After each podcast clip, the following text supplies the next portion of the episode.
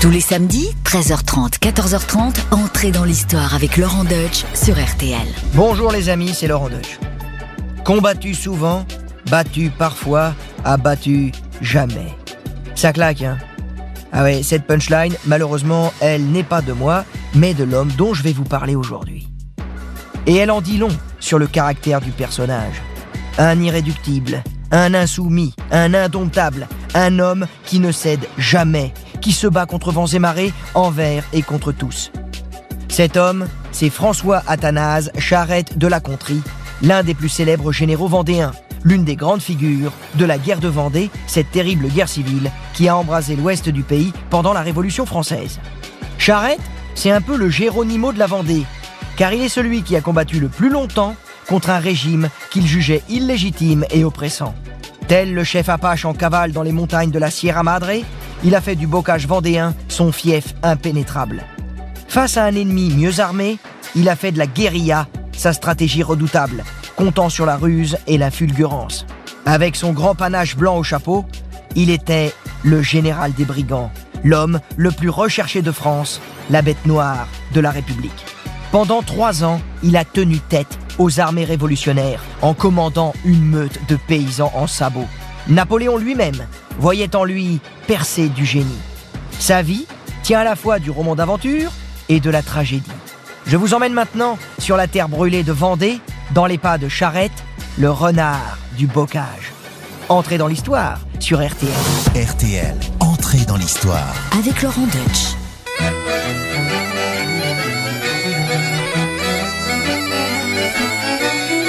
François Athanase Charette de la Contrie est né en 1763 à Couffé, près d'Ancenis, dans l'actuel département de la Loire-Atlantique. Issu de la petite noblesse bretonne désargentée, il se destine à une carrière d'officier dans la marine royale. À 16 ans, il intègre l'école des gardes de la marine à Brest, où il voit passer de grands capitaines partant se battre contre les Anglais aux côtés des insurgents d'Amérique. Rochambeau, Bougainville, Suffren, Grasse. Que des vedettes. Le 24 mai 1780, Charette embarque à Brest sur l'Auguste, un vaisseau de ligne de 80 canons, commandé par le vicomte de Rochechouart. Il n'a que 17 ans quand il prend le large pour participer à la guerre d'indépendance. C'est d'ailleurs un des aspects méconnus de la vie du Vendéen, resté avant tout célèbre pour son activité de contre-révolutionnaire. Et pourtant, avant le charrette terrien, il y a eu un charrette marin. Il ne s'illustre pas tout de suite au combat, car il tombe malade. Il souffre en effet du mal de mer, ce qui est quand même un peu fâcheux quand on est marin. Il est donc débarqué et envoyé à l'hôpital avant de reprendre du service dans l'escadre du célèbre Lamotte Piquet. Le 9 avril 1783, il participe à la grande bataille navale de Saintes, qui s'achève par un désastre pour les forces françaises, mais elle marque pourtant un point final à la guerre d'indépendance, car l'Angleterre, cinq mois plus tard, reconnaît l'indépendance des États-Unis. Charette, malgré cette défaite, rentre donc d'Amérique en vainqueur. Il croise ensuite en mer du Nord et dans la Baltique, puis dans les mers chaudes. Affecté en Méditerranée, il fait la chasse aux barbaresques, mouillant à Corfou et dans les Dardanelles. En 1787, à seulement 24 ans, il est promu au mérite lieutenant de vaisseau. On le voit, Charette semblait promis à une belle carrière dans la Royale, comme on appelle la marine à l'époque, seulement voilà, tandis qu'il croit sur les mers du monde, un vent de révolution souffle alors sur la France. Et lorsqu'il débarque à Toulon le 12 juillet 1789, soit deux jours avant la prise de la Bastille, Charette est écœuré par l'indiscipline qui contamine les vaisseaux français. Alors, en novembre 1790, il préfère démissionner et se retirer sur ses terres de Vendée en attendant que l'orage passe. Mais l'orage, euh, il passe pas. Il redouble même de violence et met toute la monarchie en grand péril. Charette ne sait pas comment réagir. Que faire? Il prend alors contact avec l'armée des princes émigrés à Coblence, mais il semble hésiter à s'engager. Il ronge son frein. Il attend. Mais sa situation personnelle n'est pas très enviable. Sa carrière est brisée et ses ressources financières euh, très limitées. C'est sans doute pourquoi il épouse une riche héritière, la veuve de son cousin, âgée de 41 ans, soit 14 ans de plus que lui. Il faut dire que Charette voulait d'abord épouser sa fille. Mais la mère lui a répondu Ma fille est trop jeune pour se marier, mais moi, je ne suis pas assez vieille pour y renoncer. Un peu surpris, Charette, qui pensait repartir avec la fille, eh ben il se retrouve avec la mère. Il accepte, par dépit, sans doute aussi par confort, comptant sur la fortune de son épouse pour se mettre à l'abri du besoin. Et tandis que la royauté vit ses derniers jours, il se réfugie alors chez lui, au manoir de Fonte-Close, près de Chaland. Il mène une vie bien rangée de gentilhomme campagnard, et ses aventures sur mer ne sont plus qu'un lointain souvenir. Le jeune retraité trompe l'ennui par la chasse, la danse et les amours irrégulières, cultivant envers et contre tout une élégance abolie en ces temps où le bonnet phrygien et la carmagnole sont à la mode. Depuis son manoir au fond des bois, Charette voit son monde s'effondrer. Il n'a que 30 ans et il croit que sa vie est derrière lui. Pourtant, il ne le sait pas encore, mais pour lui, tout va bientôt commencer. Au début du mois de mars 1793, la colère gronde en Vendée. Le peuple des campagnes est sur le point de prendre les armes pour combattre la révolution. Mais comment a-t-on pu en arriver là? Les raisons de la colère sont multiples et profondes. Contrairement à ce que l'on pourrait croire, la révolution, dans ses premiers jours, a été plutôt bien accueillie en Vendée, comme d'ailleurs dans le reste de la France. Les idées nouvelles trouvent même un écho favorable dans les moyennes et grandes villes de l'Ouest, comme à Nantes. Les cahiers de doléances qu'on a retrouvés attestent l'espoir de réforme dans tout le royaume. Ceux de Vendée témoignent même de grandes attentes. On y croit, on veut y croire. Mais peu à peu, les attentes font place au doute et l'espoir à la déception. La Révolution jette un premier froid en Vendée en touchant un point sensible, la religion. Après avoir voté la nationalisation des biens de l'Église le 2 novembre 1789, puis dissous les ordres religieux contemplatifs, les députés de l'Assemblée constituante vont adopter la Constitution civile du clergé à Paris le 12 juillet 1790. Rémunérés par l'État, les curés et les évêques, transformés de fait en fonctionnaires, sont contraints de prêter un serment de fidélité à la nation. Le pape, Pie VI, dénonce ce serment, jugé contradictoire avec la fidélité à l'Église romaine. Et ainsi, les prêtres français sont obligés de choisir leur camp. Ceux qui acceptent de prêter serment à la Constitution sont appelés jureurs par la population hostile. Ceux qui refusent de signer sont appelés réfractaires par les institutions révolutionnaires. Traqués par les soldats, menacés de déportation, ils sont contraints de se cacher de foyer en foyer et de dire la messe dans la clandestinité. Pour le peuple vendéen des campagnes, très catholique et très attaché à ses coutumes ancestrales, ce bouleversement du quotidien est très mal vécu. Et la situation va se détériorer brutalement au début de l'année 1793, surnommée l'année terrible. Elle commence par l'exécution de Louis XVI, La nouvelle de sa décapitation provoque la stupeur dans toutes les campagnes françaises et dans toutes les chancelleries européennes. Elle ne fait qu'aggraver la guerre dans laquelle la France révolutionnaire s'est engagée depuis avril 1792, d'abord contre l'Autriche et la Prusse, puis contre une vaste coalition de presque toutes les monarchies européennes. Débordée sur toutes ses frontières, la jeune République risque d'être balayée. Alors, le 2 mars 1793, la Convention nationale décide la levée en masse de 300 000 hommes pris parmi les célibataires ou les veufs de 18 à 25 ans. Chaque département de France doit fournir des volontaires, complétés par des hommes requis par désignation ou par tirage au sort. Cette levée en masse est la goutte d'eau qui va faire déborder le vase, ou plutôt l'étincelle qui va mettre le feu aux poudres. En effet, nombre de paysans refusent d'aller mourir aux frontières pour un régime qu'ils commencent à détester. La date du tirage au sort, fixée autour du 10 mars 1793, libère une colère latente. Des émeutes éclatent dans toute la France, en particulier dans l'ouest, au sud de la Loire. Dans un élan spontané et simultané, des milliers de paysans prennent les armes pour combattre la révolution. Ils épinglent à leur poitrine le sacré cœur de Jésus, des bannières et des cocardes blanches, un signe de la royauté. Ce sont les Blancs. Et les Blancs, ils veulent en découdre avec les Bleus, les soldats de la République, surnommés ainsi en raison de la couleur de leur uniforme. Seulement voilà, les Bleus sont expérimentés et bien mieux armés. La lutte s'annonce inégale. Alors, les paysans ont besoin de chefs, d'officiers rompus à l'art de la guerre. Ils se tournent ainsi vers les nobles locaux, qu'ils connaissent, qu'ils estiment, et qui ont pour la plupart servi comme officiers dans l'armée royale. Je vois que rien ne peut vous raisonner. J'accepte donc de me mettre à votre tête. Alors autant vous le dire tout de suite, ces derniers, conscients de l'immense danger et du déséquilibre, sont pas très chauds pour aller au casse-pipe. Oui, il n'y a pas besoin d'avoir fait Saint-Cyr pour voir qu'une horde de paysans armés de fourches et de bâtons ne fera pas le poids face à l'armée française, qui est alors, euh, faut le rappeler, la plus puissante de l'Europe. Mais les paysans ne leur laissent pas vraiment le choix. Ils débarquent en meute devant leur château et les placent de gré ou de force à leur tête. Parmi les plus célèbres, il y a Bonchamp, Delbé, Lescure ou encore le jeune Henri de la Roche-Jacquelin. Mais il n'y a pas que des aristocrates qui mènent la révolte. Il y a aussi Stofflet, un garde-chasse. Mais surtout, le premier homme vers lequel les paysans vont se tourner s'appelle Jacques Catlino.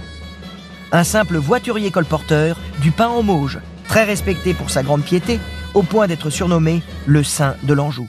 On me l'a pris dès le berceau, l'histoire de Catalino, l'histoire de Catalino.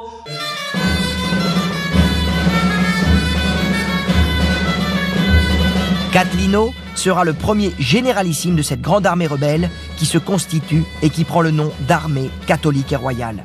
Et les nobles accepteront sans rechigner d'obéir à un humble roturier. Et là, vous allez me dire, et Charette dans tout ça? Eh ben Charette, il sent que son tour ne va pas tarder. En effet, le 14 mars 1793, les paysans viennent faire le siège devant son manoir de Fontclose.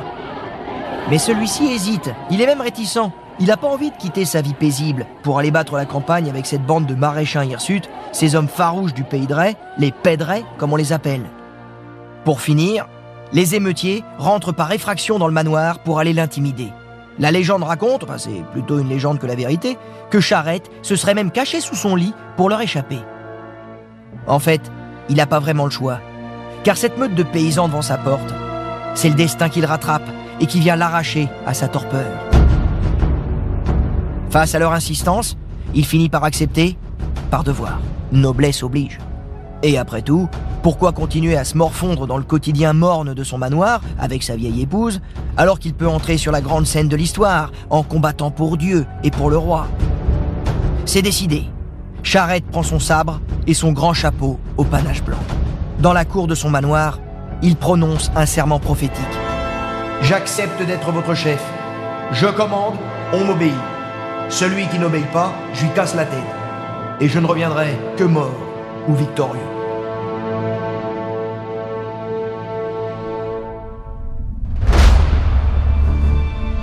Au premier jour de ce qu'on appellera bientôt la guerre de Vendée, Charette n'est encore qu'un chef de bande parmi d'autres. L'insurrection embrase un vaste territoire à cheval sur quatre départements.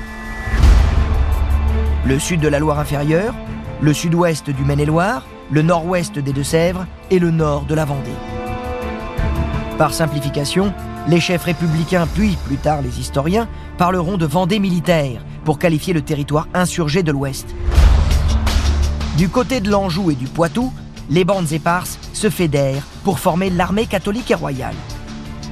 Charette, de son côté, s'impose sur son territoire du pays de Ray, au bord de la Loire, au sud du pays nantais.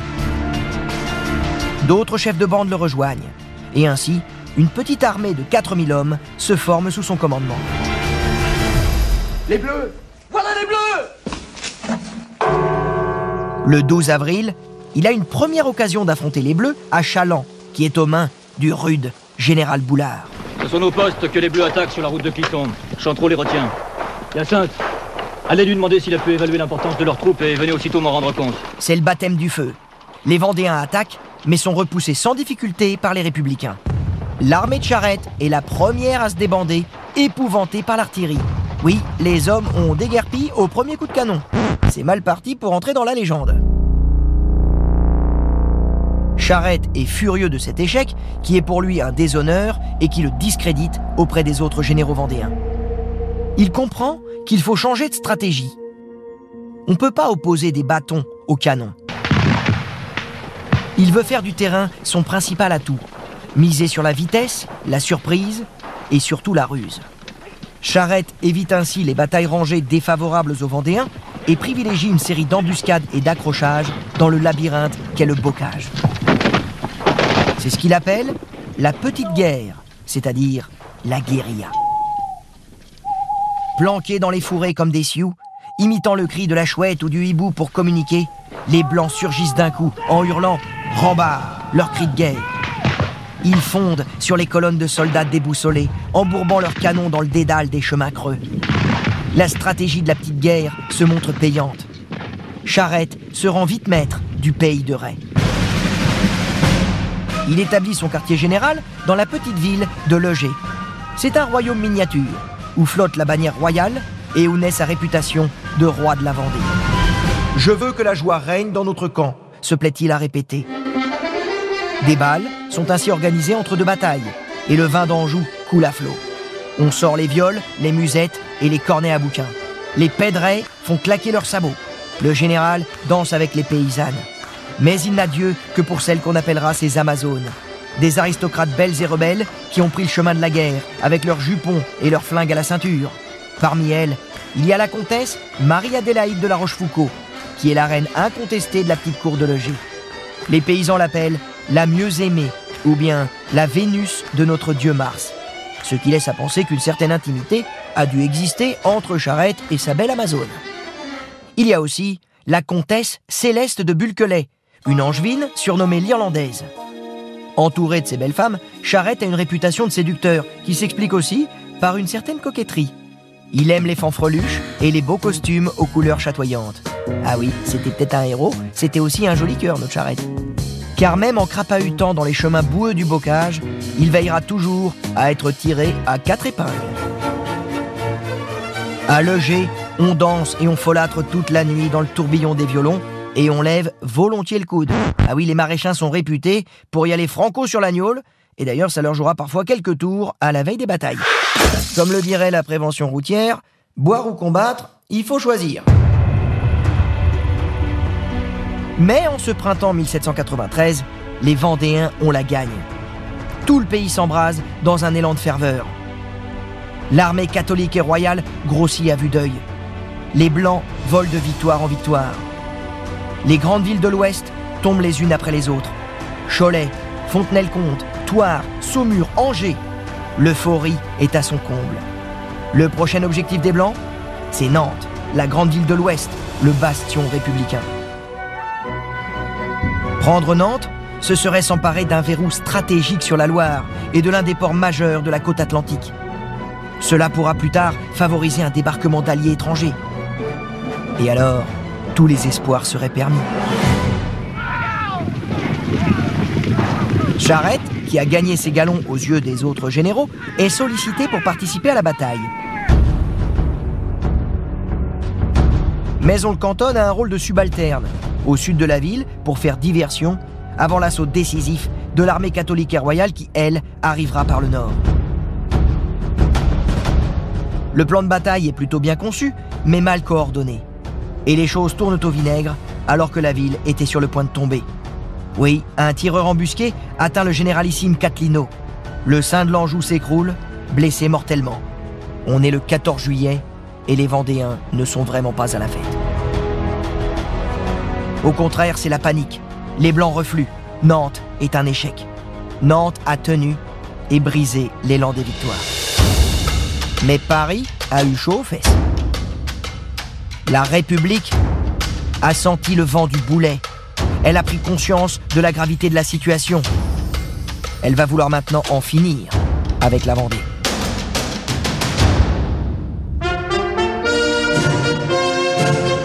Pour la République, les Vendéens sont allés trop loin. Il ne s'agit plus maintenant de les arrêter, mais de les écraser. Le ton change. À la Convention nationale, Barrère, dans son célèbre discours du 1er août 1793, appelle à détruire la Vendée et à exterminer cette race rebelle. La victoire en chantant nous ouvre la barrière, la liberté guide nos pas. Les gros moyens sont employés. La République appelle à la rescousse la redoutable armée de Mayence, commandée par le général Kléber, composée de féroces soldats aguerris. Elle est réputée pour être la meilleure armée du monde. Le premier grand choc entre les Blancs et l'armée de Mayence a lieu à Torfou, près de Tifauge, le 19 septembre 1793. Les républicains ont l'avantage des armes, de la discipline, de l'expérience et du terrain sur les hauteurs. Kléber croit n'en faire qu'une bouchée. D'ailleurs, surpris par la puissance de feu des Bleus, les Blancs sont pris de panique, font marche arrière et s'enfuient en direction des bois. C'est alors que leurs femmes, restées à l'arrière, les arrêtent et les exhortent à retourner au front.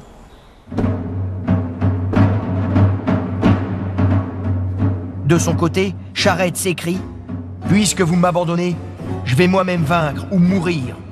Qui m'aime me suive.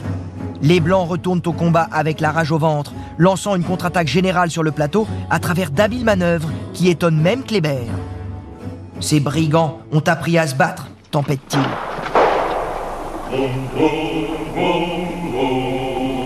Et ce sont les Bleus qui maintenant doivent battre en retraite. Les Blancs jubilent. Armée de Mayence, armée de faïence, ouais. Ça, c'est une victoire inespérée. Mais une victoire inachevée. Car les Blancs n'ont affronté que l'avant-garde de l'armée de Mayence. Et celle-ci a pu se retirer en bon ordre en limitant ses pertes. Et au lieu de pousser leur avantage en poursuivant l'ennemi, les Vendéens peinent à coordonner leurs actions. Charette, lui, se méfie des expéditions hasardeuses et des plans tirés sur la comète. Il veut mener la guerre sur son territoire et pas ailleurs. À ces divergences stratégiques s'ajoutent aussi des inimitiés personnelles. Dans le camp royaliste, on lui reproche sa susceptibilité et son arrogance surtout. Il faut dire que Charette, il se la pète. hein. Et des fois, ça passe mal, comme par exemple avant la bataille de Luçon, où il déclare aux autres généraux qu'il peut très bien prendre la ville tout seul, il n'a pas besoin d'eux. Vous l'avez compris, on lui reproche sa vanité. Et face aux autres généraux de l'armée catholique et royale qui montrent une certaine austérité, une grande piété, Charette passe un peu pour un chien fou, au caractère de cochon. Toujours est-il que les Blancs vont payer très cher ces divisions. Car un mois après la grande victoire de Torfou, les Bleus prennent leur revanche en infligeant une cuisante défaite aux Vendéens à Cholet. Cholet, c'est le tournant de la guerre et le début de la fin pour l'armée catholique et royale. En pleine déroute, les généraux vendéens décident à la hâte de traverser la Loire pour aller prendre un port au nord afin d'encourager un débarquement des Anglais. C'est le départ d'une longue expédition incertaine pour l'armée vendéenne qui traîne un long cortège de femmes, d'enfants, de blessés et de paysans fuyant les persécutions. Près de 100 000 personnes au total. On l'appelle la virée de Galerne, du nom d'un vent du nord-ouest, désagréable, froid et humide. Un vent qui, dit-on dans l'ouest, porte malheur. L'allée est pourtant jalonnée de victoires, mais l'armée échoue tout près du but, au siège de Granville. L'incendie en pleine nuit par les Bleus des faubourgs occupés par les Blancs sème la panique. Les Vendéens refluent en criant À la Loire À la Loire Et la marche retour sera une longue et pénible errance, harcelée par les Bleus et accompagnée par les premiers frimas. Les Blancs sont affamés, désorientés, hagards. Bon nombre d'entre eux tombent en chemin et ne se relèvent pas. Les Bleus n'ont plus qu'à écraser ce qui reste de l'armée catholique et royale au Mans, puis plus tard dans les marais de Savenay. Les prisonniers sont achevés à coups de baïonnettes, femmes et enfants compris. Les Vendéens ont perdu la guerre. Pendant ce temps, à Nantes, le député Carrier fait régner la terreur. La guillotine tourne à plein régime sur la place du Bouffet. On fusille des milliers de prisonniers dans les carrières de gigants. Mais pour économiser la poudre et accélérer la cadence, Carrier ordonne des noyades collectives dans la Loire. Environ 5000 personnes, hommes, femmes, vieillards et même enfants, sont noyés dans le fleuve que le sinistre Carrier rebaptise la baignoire nationale. Nous ferons de la France un cimetière, dit-il, plutôt que de ne pas la régénérer à notre façon. Charette, lui, n'a pas voulu se joindre à la virée de Galerne. Il le sentait pas. Il a préféré plutôt s'attaquer à Noirmoutier, dont il est parvenu à déloger les républicains. Mais dès lors, on lui reproche de faire cavalier seul, d'avoir ignoré les appels à l'aide des autres généraux pour en finir avec l'armée de Mayence, comme à Clisson ou à Cholet. Mais c'est Charette qui survit, quand presque tous les autres généraux vendéens meurent tour à tour au début d'un hiver qui s'annonce très rude. Car la République veut aller jusqu'au bout des lois d'extermination votées à la Convention le 1er octobre 1793. Tous les brigands qui sauront trouver les armes à la main ou convaincus de les avoir prises seront passés au fil de la baïonnette. Et tout ce qui peut être brûlé sera livré aux flammes. Il consiste à faire sillonner la Vendée par des colonnes incendiaires avec ordre de tout brûler sur leur passage. Les villages, les fermes, les champs, les forêts, bref, tout ce qui peut apporter des moyens de subsistance aux Blancs. Il s'agit aussi de massacrer tous les brigands ayant participé à la révolte. Définition un peu vague qui va faire dégénérer les choses. Je sais qu'il peut y avoir quelques patriotes dans ce pays. Qu'importe Devant tout, sacrifier Ces colonnes, ce sont les colonnes infernales. La Vendée, déjà exsangue, entre dans son grand martyr. Les Bleus détruisent, pillent, incendient, ravagent, violent, exterminent avec un raffinement de cruauté inouï. Les récits des massacres sont insoutenables. On voit des mères de famille jeter avec leurs enfants dans des fours allumés pour boulanger le pain de la République, comme disent les Bleus. D'autres malheureux sont pendus par la mâchoire à des crocs de boucher. Même des petits nourrissons, accrochés au sein de leur mère, sont transpercés à coups de baïonnette. Point d'orgue de ce déchaînement de barbarie, le massacre des Lucs sur Boulogne, le 28 février 1794. 565 personnes, dont des enfants de quelques mois, sont tués sauvagement dans l'église où ils s'étaient réfugiés. Pour la Vendée, c'est l'apocalypse.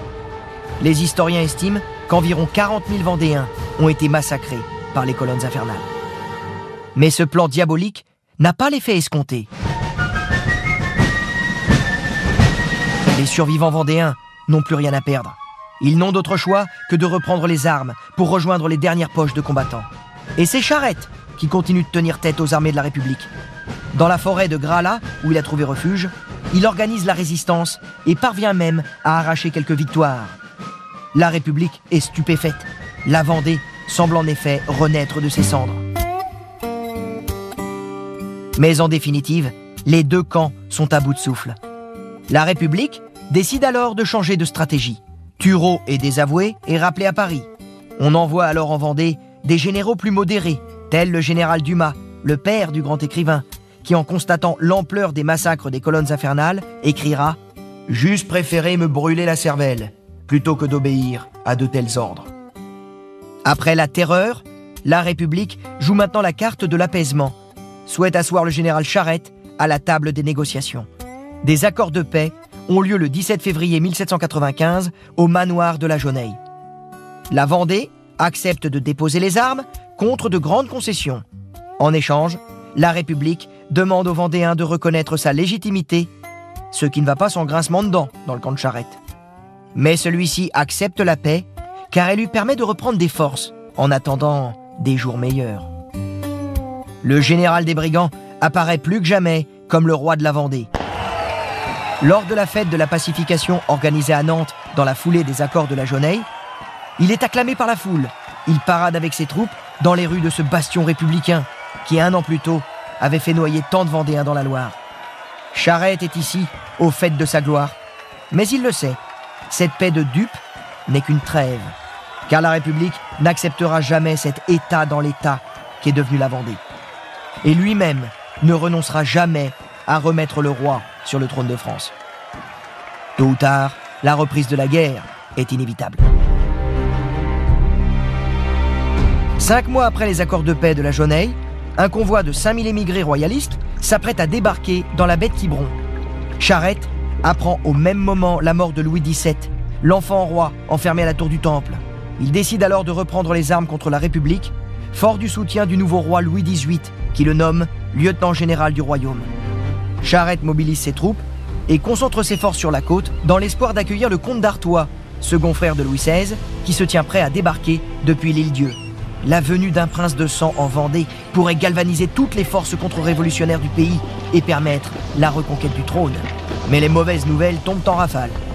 Le débarquement des immigrés à Quiberon est un échec cinglant. Les émigrés sont massacrés par les troupes du général Hoche. Quant au comte d'Artois, il renonce à poser le pied en Vendée et abandonne Charette à son infortune. Celui-ci ravale sa colère et lance à l'émissaire du comte Monsieur, retournez dire à ceux qui vous envoient que vous m'avez apporté mon arrêt de mort. Je n'ai plus qu'à fuir ou à chercher une mort glorieuse. Mon choix est fait. Je périrai les armes à la main. Cette fois, il le sait, il n'y a plus d'espoir. D'autant plus que la République parvient habilement à décourager les paysans de poursuivre la lutte en laissant une totale liberté au culte catholique, ce qui constituait la principale cause de leur engagement. Dans ces conditions, l'Église elle-même encourage les soldats à déposer les armes. Même les monarchies européennes commencent à traiter avec la République française. Charette se voit ainsi lâché à la fois par le trône et l'autel. Les désertions se multiplient dans son entourage. Son armée se réduit comme peau de chagrin. Les derniers paysans qui acceptaient encore d'offrir un refuge à ses troupes commencent à fermer les portes de leurs granges. Et Charette ne peut plus quitter les forêts. Au début de l'année 1796, dans un hiver glacial, lui et ses hommes doivent endurer des conditions de vie extrêmes, sans réserve de munitions, sans ravitaillement. Ce n'est plus de la vie, c'est de la survie. Malade, fiévreux, blessé, Charette poursuit pourtant le combat avec la rage du désespoir, refusant même les propositions d'exil du général Hoche. Vaincre ou mourir reste ma devise irréfragable, répond-il avec fierté.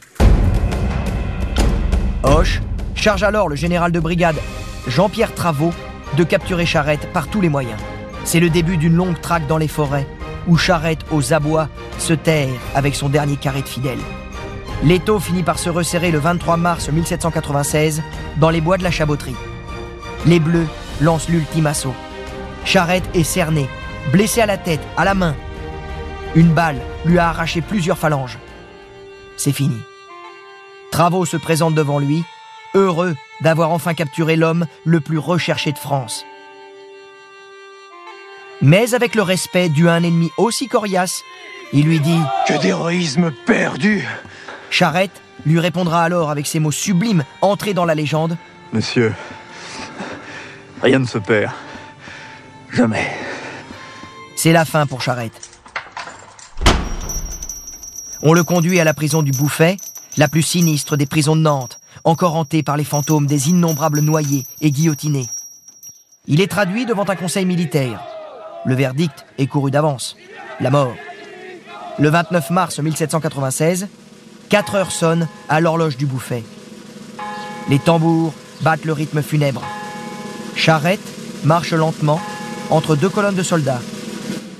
Les rues de Nantes sont noires de monde. Il arrive sur la place des agriculteurs, aujourd'hui la place Viarme. 5000 hommes de troupes forment un immense carré d'exécuteurs. Les soldats contiennent la foule. Charrette avance sur la place. Un homme lui crache au visage. Il répond alors Monsieur, j'ai fait dignement mon travail.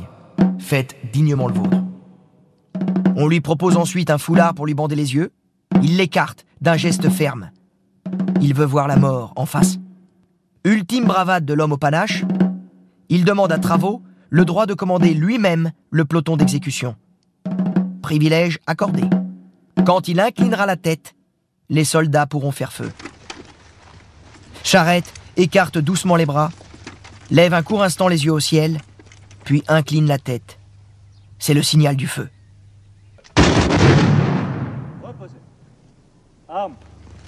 Et Charrette s'écroule.